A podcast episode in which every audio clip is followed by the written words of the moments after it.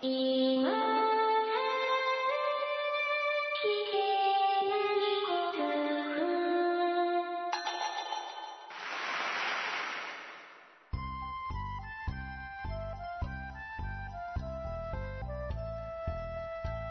コアを忘れるための文化系ゴルフポッドキャスト、今更聞けないゴルフを始めます。まこっちゃんよろしくお願いします。松尾さん、よろしくお願いします。まこっちゃん、つ触れたんだったか忘れちゃいましたけど、新しいことが分かりましたよ。何、何について新しいですか実にどうでもいいことについて分かりましあ、そうですか。た。はい。えっ、と、今更聞けないゴルフオリジナル T シャツでございますけれども。はいはいはい。うん。えーうん T シャツトリニティというサイトでうん。販売されております。うん。うん。うん。で、あなたが販売してるんでしょ？僕僕が載せたんですけどね。忘れてたんですけど。まさかそれが判明したっていうところじゃないですよね。いや、実はですね、はい。えー今更聞けないゴルフオリジナルふざけたポロシャツっていう話したじゃないですか。はいはい。それは別サイトでした。で、うん。えー両方ともまだ生きてます。じゃあ、なんだの、あの、2箇所で販売してるってこと？みたいですね。ああ、そう。あなたが販売してるんでしょそうなんですけどね。僕が販売してるみたいなんですけど、うん、んあの、そうです。もう忘れちゃってたってこと？そういうことですね。ああ、脳に障害が。脳に障害があるんでしょうね。まあ、そんな感じで。いやー、覚えてないもんですね。両方のサイトで。うん。まあ、実際我々の、何ですか、ビジュアル的なものってあのロゴ1個しかないじゃないですか。はい。あとは、あれですか、暫定級専用ボールをプレゼントしようとかいう話をしたときに、残って書いてある、うん。えー、マークを一度作ったぐらいで、あとは何もないので、その、そのくらいしかないので、他にネタがないわけですよ。うん。うん。我々の、何ですかあの、ね、松尾と誠以外に、うん。画伯とかいればいいんですけどね。そういえば、あの、ゴーストライター。うん。ダサい親父が止まったままですね。あ、ダサい親父止まったままですか？うん。ええなんか、本業が忙しいのかな？忙しくなっちゃったのかもしれませんね。うん。まあ、ちょっとそちらも、また開、あの、再開していただきたいなと期待しておりますが、はい。えー毎週楽しみにしてたんですけどね。ダサくなくなっちゃったんじゃないひょっとして。なるほどね。ポジティブに考えよ なるほど。う。ポジティブ。もしかしたらなんか、ダサくない親父の、そう、イキイキになっちゃって、仕事も、私生活も。イケメン親父の妄想ゴルフかなんか始まってないですか？あれ。ね番組名書いてね。えー始まってたら教えてくださいね。本当に。はい。まあ、心配してます。うんうん。ところで、はい。ちょっとあの、お洋服の話なんです。おう僕が近頃思っていることを話していいですか？どうぞ。うん。今週の松尾でもないですけど。ゴルフに関する洋服の話ですよね。そうですよ、そうですあよは。一応ね。一応、うんうんそうなんですけど。冬のゴルフってですよ、はい。着るものどうしようって思いません？そうですね。寒いのは嫌だしね。寒いの嫌だし。で、動きにくいのも嫌だし。あのさ、うん。まあ、なん、なんですか、もう昔から、えっ、と、うんセーターとか、そうね。ううんん。直帰とか、うん。ね近頃の言い方でベストとか言うんですか？うん。う。うんん。そんなのとかを着るのかなとも思うじゃないですか。うん。で、けど、あの、なん、宝箱じゃなかった、えっ、と、福袋とかに入ってるやつを見ると、うん。あのね、インナーじゃないや、インナーは入ってるのよ。あ、あの薄手のピタッそうそうとですね。そうそうそう、んんインナーはあるのよ。うん。ただ、うん。インナーの上に着るやつは、どうなんでしょうね。入っ入ってるのもあるのかもしれないですけど、そうじゃなくて、あとはもうアウターの上下な感じがするんですよね。うん。ジャージ、ジャージっぽいやつでしょ？ジャージっぽいやつ、ジャージっぽいやつ。なんでそこの部分を、な、逃げてるんですか？あいつらは。あいつらって誰だよ。えっと、メインナーーカー人の、インナーとアウターの間間、間間ね。うん。何着ようってなるんですよ。何着ればいいんですかね冬のゴルフ。僕はベストが多いですね。ベスト。ベストがベスト。ベストがベスト。それを言いたかっただけじゃないんですよ。本当に、だけじゃないんですね。本当にベストが好きで。あー腕回りがほら、あー。あの、身軽じゃない？もこもこしないと。うんうん。体は、背中とかはあったかくて、お腹もあったかくて。まあ、ほら、まあ、ゴルフ専用のものとかも多分あるのかもしれないですけど、我々ユニクロゴルファーとしてはですよ、うん。なんとかユニクロに売っているもので、ね、なんか対応したいじゃないですか。うんうん。で、まあ、セーター、セーターね。セーターもちょっと変わった着方するよね、ゴルフ。あ、そうですか。中にいろいろ着込んで、うんうん、うん。上から無理やりセーターを着るみたいああ、ななんかそんな雰囲気の方いらっしゃいますねです。よね。ちょっと膨れ気味にセーター着てる人がいらっしゃる感じはしますね。僕はですね、うん近頃ジップアップっていうんですか、あれは。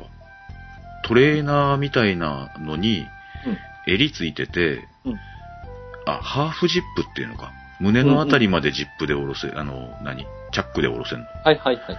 あれが気に入ってるんですけど、うんうん。なんかあんまり売ってない。ユニクロに。ユニクロにっちゅうわけでもないのかな。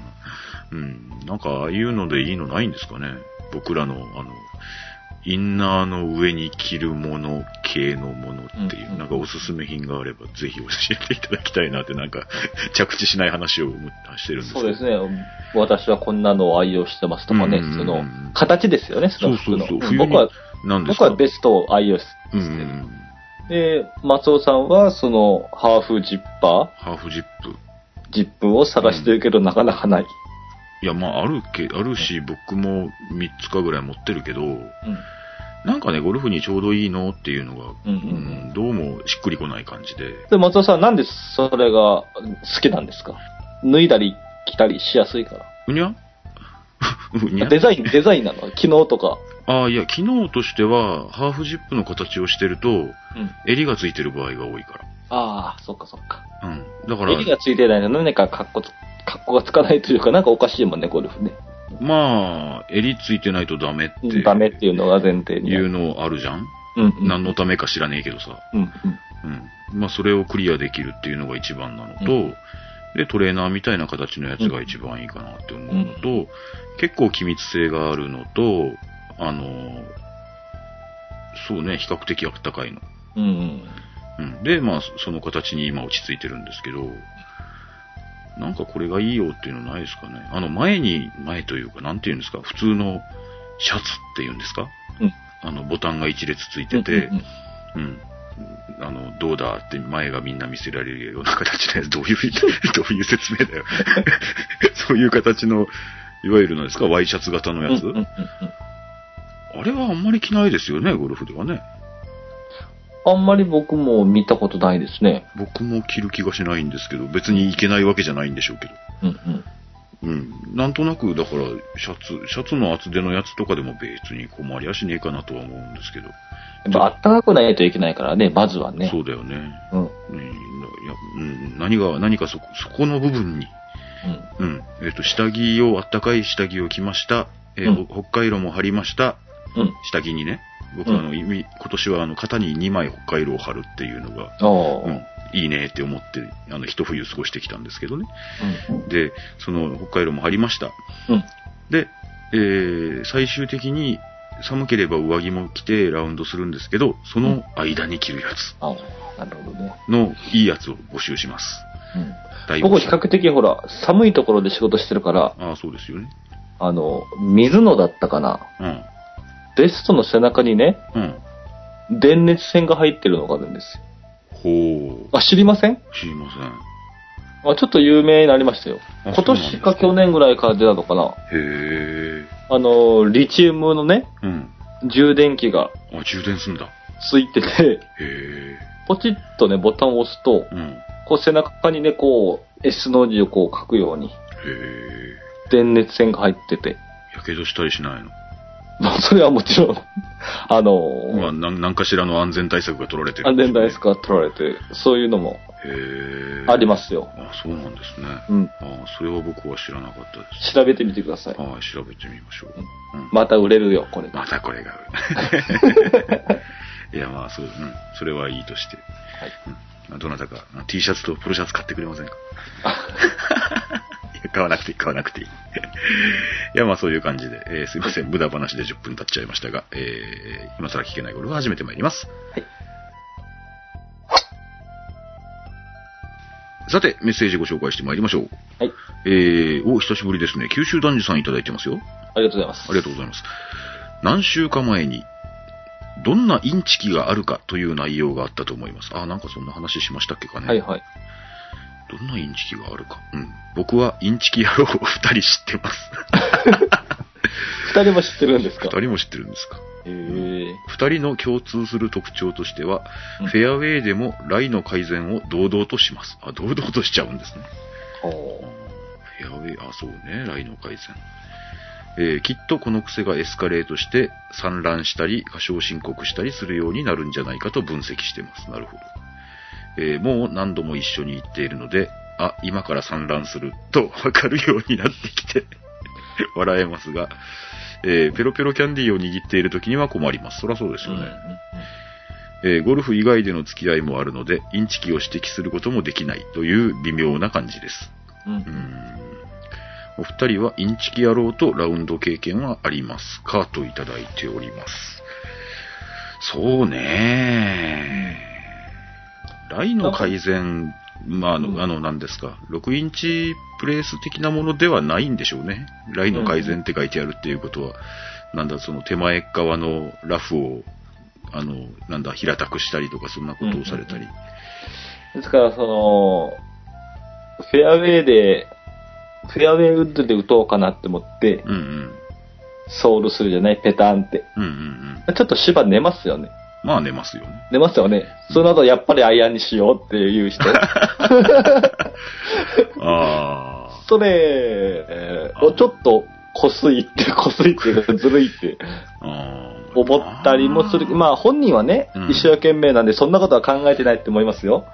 でも俺ちょっとひねくれた心がね、それはいいんじゃないかな。けど、まあ、今毎回毎回やったらね。今ペタンペタンやったろ？って。あまあペタンペタン。うんまあ、そんな風に見えることはあるかもね。うんなるほどね。いや、まあ、それはずる、まあね、うん、ずっとやってるとずるって言われるかもな。うん。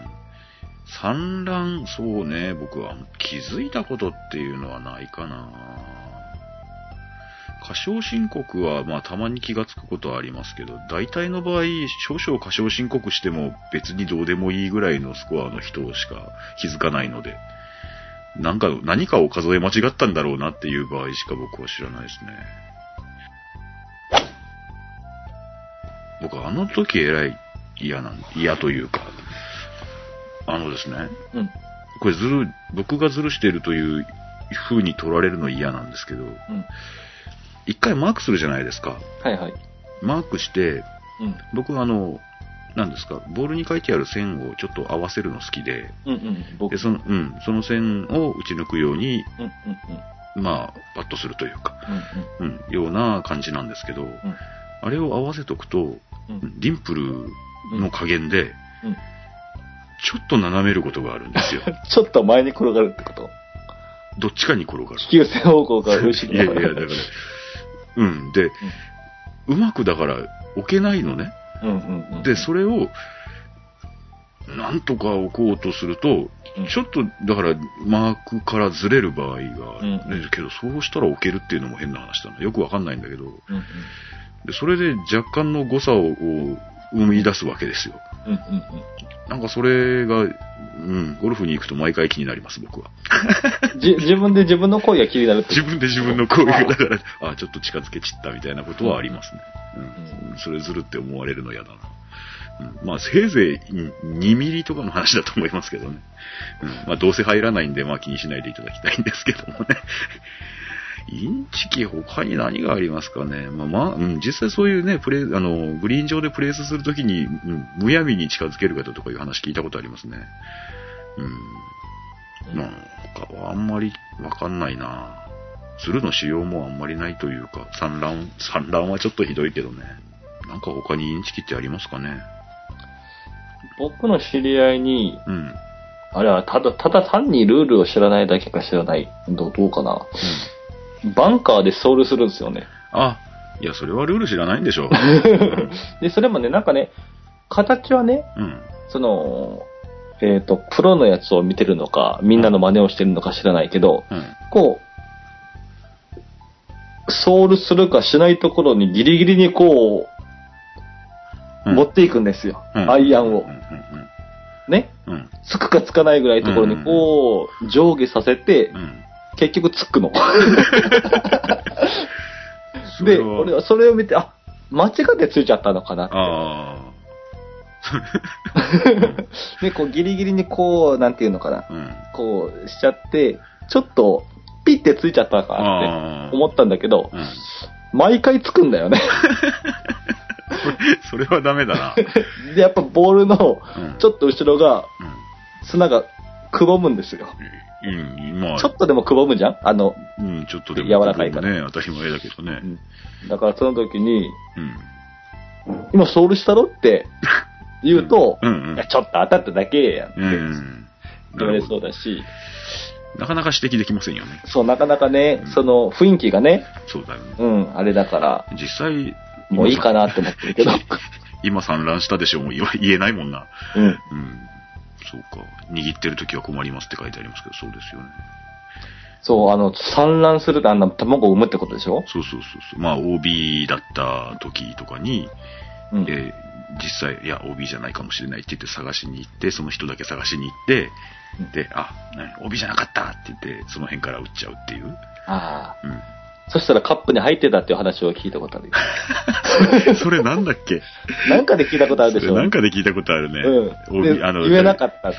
どっかで産卵して、ここにあったって言って打って、あれだ。うん上司の人に先輩カップに入ってますよとは 言えなかったっていうホール、ホールインワンかなんかだったんだよな、確か。で、そこで、ボールがない。ボールがないみたいな話にでなってね探。しちゃって、で、その先輩に当たる人が、あ、ここにあったって言って産卵したやつを打ってグリーンに乗せてきて、うんで、その後後輩の人がカップの中で元のボールを見つけたっていう話ありましたね。いやー、まあそういうこともありますから、産悪い卵は、ことはする、する、したらダメなんですよね、やっぱうん産卵はほどほどにですよね。り。だからしたらダメだよ。しちゃダメです。はい。いやー、騎手団さん久しぶりにありがとうございました。ありがとうございました。はい。えー続きまして、ひひじじさんいただいております。ありがとうございますあ。りがとうございます。えー、メツチの話で盛り上がっていましたが、メツチは盛り上げちゃダメですが、これは僕が言ったんです。えーえっと、メツチの話で盛り上がってましたが、えーグリーンのディボット後の修復も全国のゴルフプレイヤーに注意を喚起してほしいです。本当そうですよね。えー名門コースと言われるコースでも直さない人が見受けられますが、昨年雨の日に行った栃木のゴルフ場では、ビジターが多いからか割と乗せやすいグリーンがディボット後でボコボコでしたと。私も自分のやつを直すのに精一杯なのに、前のプレイヤーのを直していると、後ろから次の組が迫ってくるし、えー後日あまりにひどいとゴルフ場に投書しました。うん。その後、安いので懲りずにそのコースへ行きました。あ、安いのでね。うん。この、懲りずにそのコースへ行きましたら、トイレに漫画入りで注意書きが貼ってありました。ほう。漫画入りで。漫画入りでね。私はクレーマーじゃありませんが、この今更聞けない、点々点は、まあこの番組のことでしょうね。えー、で、松尾さんが正式なディボットの直し方をもとに、全国のゴルファーに啓蒙活動をしてほしいです。ね今、ほら、全国にメツチゴルファーが多分うちの番組のせいでというかおかげでというか、多分5、6人かぐらいは増えたはずで。わかんないけどね。うん。皆さん滅地しましょうねって僕が言うとちょっと影響があるんですよ。ほら、すごいじゃないですか。うん。けど、そうですね、滅地よりは、ディボット直しというか、の方が、の方がみんなしてる気はします。うん。うん、僕の周りでは。滅地人口は、僕はもう本当にゼロに近かったので、周辺でね。で、ディボットを直すのは一応気にしている方は、ほどほどにいらっしゃった雰囲気です。はい。けど、そうね、積極的に直してるっていう感じではもちろんないかな。で、またディボット直しもかっこいいのが売ってあったりしますからね。ああ、そうだね。それを使いたいがために、あの、むやみやたらディボットを直してる人とか。うん、ぼ僕とかそうですよ。ねうん、もう。それでいいと思います。うん、スコッティ・キャメロンのあの、ディボットツールって言いますけど、あのツール僕が、の、ううんん、使いたいばっかりにディボット直してます僕の悩みはですよ。けど。はい。ディボットを直す機会があまりないっていうね。ああ、いや、それはそうなんですよ。もちろんね。うん。もちろんあわやのりこばばっかりで。あわやのりこばっかりで。そうなんですけど。だからね、うんたま、たまたまですよ。うんたまたま。たまたま乗っちゃっねたと。、130ヤード、40ヤードがポンって乗ることってね、どんな下手くそでもね、一ラウンドに何回かぐらいはあるじゃないですか。で、やっぱりそういう時嬉しいですよね。そうですね。そんなに直すね、うん。頻度がないんだから、そうそうそう。直すときは100%確実に直したいものですよね。そうですそうですああいう時はね、僕の穴ぼこちゃんはどれかなっていう気分になるじゃないですか、ニヤニヤしながらね。うん、ので、ぜひ、そういう時ぐらいは直しましょう。はい。で、うん、もしグリーン上で暇があれば、それ以外のディボットもぜひ直しながら進んでいきましょうと。まあ、かっこいいグリーンフォークを1個買うっていうのもね、うん、買いましょう、買いましょう。うん、うんこう自分へのこう意識がなんか高まるというか、そう思います。はい。安いのでいいんでね。うん目土用具はね、そんなにいいのを買ってもかっこよくないので、目土水は筒みたいなやつ。目土はね、いや、専用のやつっていうのは、何ですか、目土袋は売ってるんですよ、もちろん。うんうん。目土用のスコップっていう専用のものは多分ないんですよ。ああ、なるほど。で、目土袋はですね、それ、それこそ、なんですか、もう、有名ブランドメーカーの、ね、あの、うん名前が書いてある目土袋はドカンっていう感じで売ってますけど、あれは買わなくていいです。はい。いやいや、買いたいなら買っていいですよ。かっこいいからこれを持ちたいっていう、うん、あの、気持ちはありう、ああ、あっていけないとは全然思いませんので。うん。けど、100円ショップで十分だと思います。スコッティ・キャベロのスコップとか相当かっこよさそうだよね。うん まあ、お高いんでしょうけど。うん、ステンレスの削り出しで、そうそうそう。やたら重いの。お高いでしょうね。なんか丸いマークがいっぱい入ってて。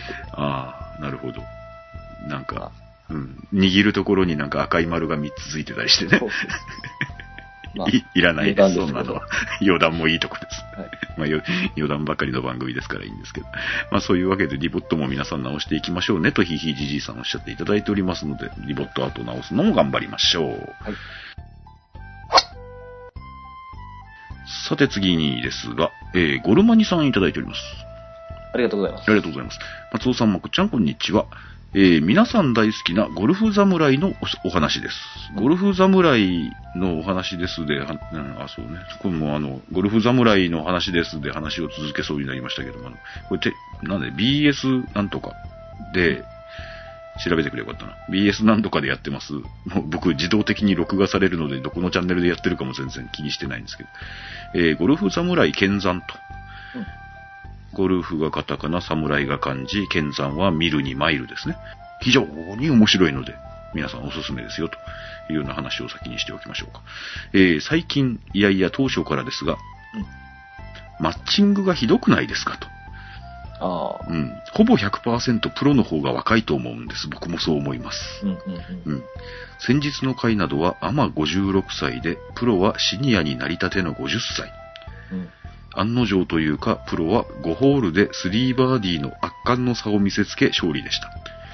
実力の差から言ってもせめて50代のアマと60代くらいのプロが適当じゃないかと感じました。そうですよね。僕もそう思います。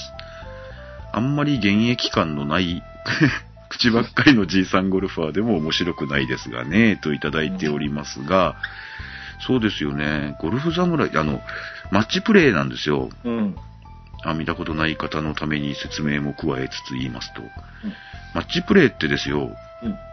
あまり圧巻の差を見せつけられちゃうと早く終わっちゃうじゃないですか。そうですよね。で、内容が薄くなっちゃうんですよ。まあ、うんあの、最後まであっても、どうせどこかに切られるところがあって、結局1時間は一緒じゃんって言われるかもしれませんけど、それでも、やっぱり見どころは増えるわけで、うんその見て面白い部分を放送してくれるわけで、うん。で、やっぱりたくさんあった方がいい、うん。競ってほしい、見てる方としては。うん。うん。どっちかが2アップとかしてたら、どうんもうプロでもアマでも負けてる方頑張れって思いながら見る番組ですから、うん。うん。ね、みんなあの、なんていうんですか、方眼びいきっていうんですか、こういうの。方眼びいきをしながら負けてる方頑張れって思いながら見るための番組なので、あんまり圧巻の差を見せつけられるのも嫌な感じうん。うん。というような感じありますね。うん。というわけで、ね、えー、ゴルフ侍剣山の関係者の方聞いてらっしゃいましたら、聞いてねえかな。まあ、挑戦者、アマの方は、うん。アマの方も年齢制限ありましたっけ？アマは年齢制限ないんじゃないの？あれ、クラブチャンピオンがクラブチャンピオンプ、ロにっていうことですか？そうそう、クラブチャンピオン級の人だったらいい,、うんいいと思うよ、多分。やっぱそのククラブチャンピオン級の人が、年配の方が多いっていううん。ことなんでしょうね。それはあるでしょうね。う。うんん。実際、なんですか、仕事をしながらゴルフをしている人っていうのは、うん。どうしても、そんなに毎日毎日ゴルフ場行けませんからね。うん。で、じゃあ、ある程度仕事も一段落して60歳とか、うん。うん。まあ、近頃は早期退職でね、あの退職金をがパーッともらって、うん。ね、57歳で辞めましたとかいう方もいらっしゃるかもしれませんね。そんな方が、よし、これで毎日ゴルフ場に行けるぞって言って頑張って60歳でクラちゃんになりましたというような方もいらっしゃるかもしれないじゃないですか。うん。だから50歳対50歳っていうのはなかなかに、たまにいらっしゃいますけどね、アマチュアでも若い方ね。うん。うん、いらっしゃいますけど、なかなかやっぱり日本のアマチュアゴルファーとしては難しいのかね。うん。わかんないですけどね。うん。まあけど本当に、できればね、もうちょっと上世代のプロが、うん、試合としても面白くなるんじゃないかなとは思いますね。たまにありますけど、プロがものすごく不甲斐ない場合っていうのもあるんですよね。う んそうだね。う。ん、それはそれで面白いんですけどね。うんうん。その時はプロ頑張れって思いながら見てるんですけど、うんうん、アマチュアが非常に良くて、プロは、うん、ボギーボギーボギーってきちゃうと、で、うん。うんプロ3ダウンみたいなことになった回が1回2回あったようなものですけど、まあ、そんなのはそんなので面白いので、まあ結局のところ面白いから見るんですけど、うん。うん。まあ皆さん、あの、ゴルフ侍はもう、うん、えっと、かけねなしに面白いですんで、うん、ぜひおすすめでございます。うん、もうちょっと面白いマッチングも、たまあこれから楽しみにしたいなと思いますという感じです。はい。えー続きまして、もう一本ひいひいじじいさんからいただいております。ありがとうございます。ありがとうございます。超ロングコースに挑戦してきます。おう聞いたことありますかね、まこっちゃん。パワーセブン。そうそう。あの、ギネスにも載ったって書いてあるんですけど、ギネスには今は載ってないんですかね。えー、栃木県佐野市にあるそうです。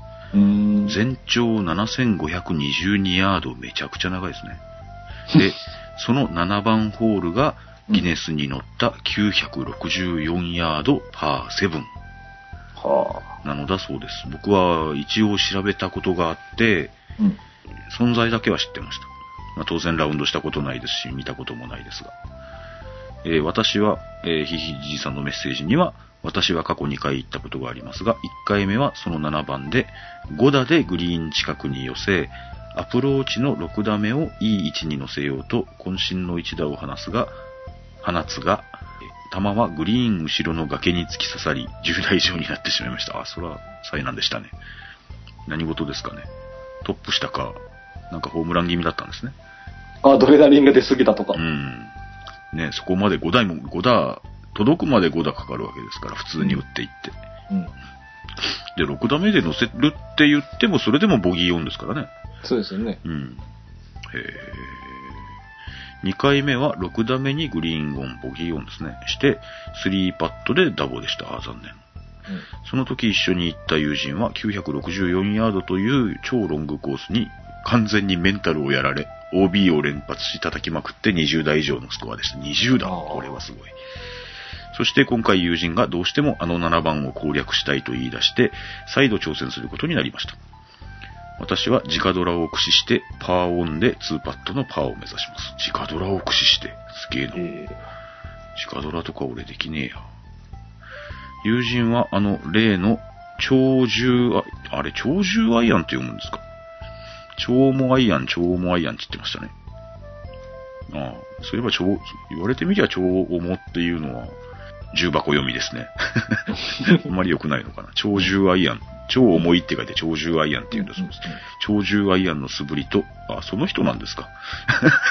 20代以上になっちゃった人は。うんえードライバーを最最新型に買い替えたそうです。大変楽しみにしています。ああ。これ、これいいですね。うん。ここはちょっと行ってみたい気もしますが、栃木県佐野市。あまり用事のある場所には思えないですが。えチャレンジのしがいがある。いや、けど本当に多分メンタルがね、うん。飛ばさないと届かないよっていう気持ちにどうしてもなるじゃないですか。うん。2打目、3打目ね。うん。うん。そうだよね。1打目で、まだこんなところにあるのか。やっぱり200、200、200って打ちたくなりますよね。うん。っていうことは、長いの持ちたくなりますし、はい。それが落とし穴なんですよね。うん。でしょうね。我々の。うん。うん。ちょっと短めのロングとか、そういうのでね、もうグリーンの脇まで行っておきたいからって言って、何番ウッドを抜くのがですよ。どれだけリスクが高いのかっていうのはやっぱ体に染み込んでないんですよ。触らぬ神にっていうやつそれやりましたね寝た子を起こすってやつですよ。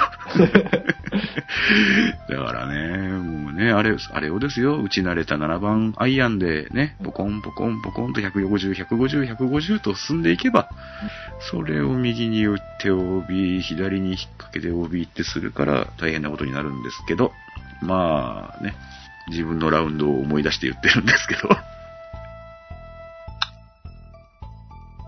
えー、けどこれ本当行ってみたいですね、ここはね。ですね。なんかそういうのがないですもんね、この辺のゴルフ場。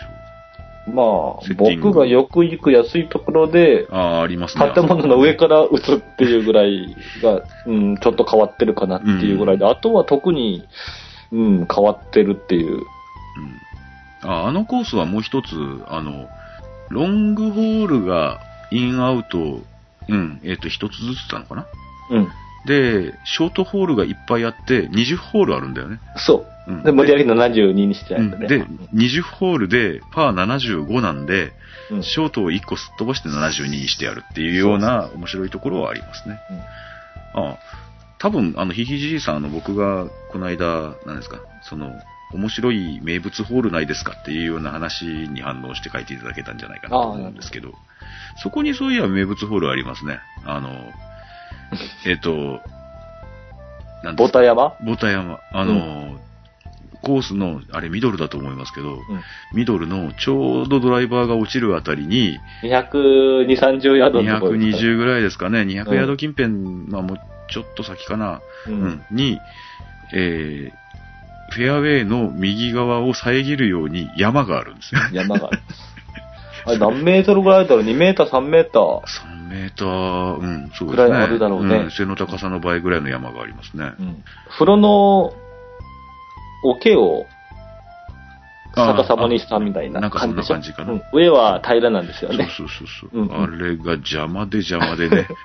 そう。ね あれ、あの、超えれる方は超えるっていうぐらいの距離にいい感じのところにあるんですよ。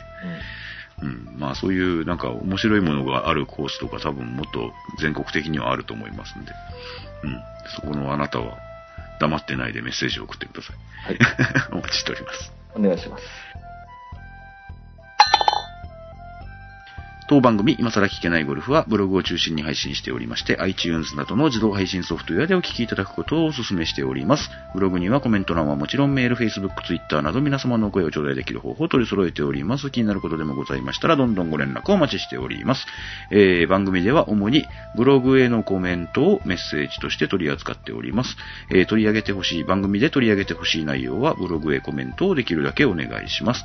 えー、iTunes のレビューは相変わらずお待ちしております。e メールアドレス、今更ゴルフ、アットマーク Gmail.com です。というわけでございまして、それではまた来週あたりお会いしましょうか。はい。ありがとうございました。ありがとうございました。